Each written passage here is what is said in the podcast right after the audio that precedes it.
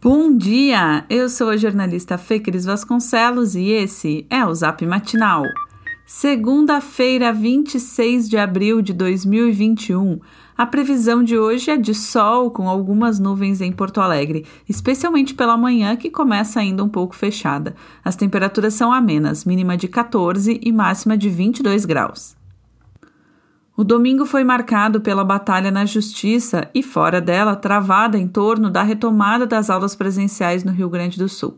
Duas decisões confirmaram a manutenção da suspensão, invalidando o decreto estadual da semana passada que autorizava o retorno das aulas presenciais pela cogestão. Mas um julgamento em segundo grau está marcado pelo Tribunal de Justiça para hoje, às seis da tarde. A primeira derrota do Piratini veio da juíza Cristina Luiza Marquesa da Silva, depois de uma decisão favorável ao decreto estadual. Ao final da noite, uma nova determinação confirmou a decisão da juíza. O desembargador Luiz Felipe de Fini classificou como incoerente a atitude do governo do estado de tentar reabrir as escolas em um momento de nível altíssimo de contágio, depois de ter mantido as instituições fechadas durante o ano passado, quando o cenário era menos grave. Citou ainda o descaso com a saúde e a vida de professores e auxiliares que ainda não foram vacinados nem receberam máscaras adequadas para retomar o trabalho com segurança. Por fim, Difini intimou a cumprir a decisão o governador do estado, Eduardo Leite, do PSDB, o prefeito de Porto Alegre, Sebastião Melo, do MDB, e o Sindicato do Ensino Privado do Rio Grande do Sul, SINEP-RS, sob pena de responsabilidade antes da manifestação do desembargador, mas após a primeira decisão que já abarrava a retomada, a entidade havia orientado as escolas da rede a retomarem as atividades hoje no nível infantil e nos dois primeiros anos do ensino fundamental. Da mesma forma, no Twitter, o prefeito Sebastião Mello, do MDB, tinha afirmado que manteria o plano de reabertura das escolas e lamentou a insegurança jurídica em torno do tema. Insegurança essa que, para o desembargador Antônio Vinícius Amaro da Silveira, foi criada pela ação do próprio Piratini, que publicou um decreto liberando as aulas antes que a questão judicial fosse resolvida. Depois de mais de 70 dias, a taxa de ocupação de leitos de UTI voltou a ficar abaixo dos 90% em Porto Alegre. O índice registrado foi de 87,88%. A última vez que isso tinha ocorrido na capital foi em 11 de fevereiro. Os hospitais do litoral norte também começaram a notar uma queda no número de pacientes. Segundo a 18ª Coordenadoria Regional de Saúde, 75% dos leitos de UTI dos municípios da região estão ocupados. Apesar da diminuição de pessoas em hospitais, preocupa o fato de que, em março, a maioria dos internados que precisavam de cuidados intensivos tinha menos de 40 anos.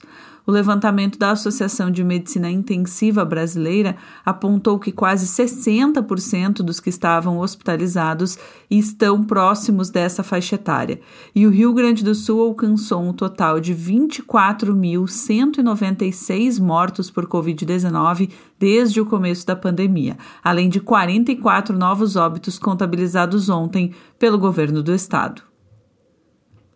Uma análise feita pelo Matinal nos bancos de dados disponíveis no portal de transparência da Câmara Municipal demonstra que pelo menos 40% das demandas não haviam sido respondidas até a sexta-feira passada, mesmo aquelas realizadas há muitos anos.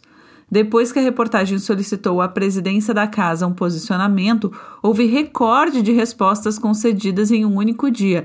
Na sexta-feira, 23 de abril, 17 pedidos deixaram o limbo do status, abre aspas, em tramitação, fecha aspas, e passaram a constar como concluídos no sistema da casa. Mas o mutirão promovido no final da semana passada não muda substancialmente o fato de que a casa vinha ignorando as demandas feitas pelos cidadãos. Até a noite de ontem, pelo menos 30% do total de requerimentos feitos via Lei de Acesso à Informação à Câmara de Vereadores seguiam sem resposta, todos com prazo expirado. Há ainda outras barreiras que dificultam a transparência da casa. O link para a reportagem completa você encontra no nosso boletim de texto. Esse foi o Zap Matinal feito com base em conteúdos dos sites G1RS, GZH, Sul 21, Jornal Correio do Povo, Jornal NH e Jornal do Comércio. Nós trazemos notícias gratuitas todos os dias no seu celular. Se você conhece alguém que também vai gostar de receber os nossos boletins, encaminhe a nossa mensagem para essa pessoa. O link para inscrição está no nosso boletim de texto. Aliás, caso você ainda não receba a newsletter Matinal Jornalismo no seu e-mail todas as manhãs, inscreva-se gratuitamente ou considere fazer nossa assinatura premium para ter acesso a todos os nossos conteúdos e também, é claro, apoiar o jornalismo local. Siga também a gente nas redes sociais, arroba Matinal Jornalismo no Instagram e arroba News Matinal no Twitter. Um abraço e boa segunda-feira!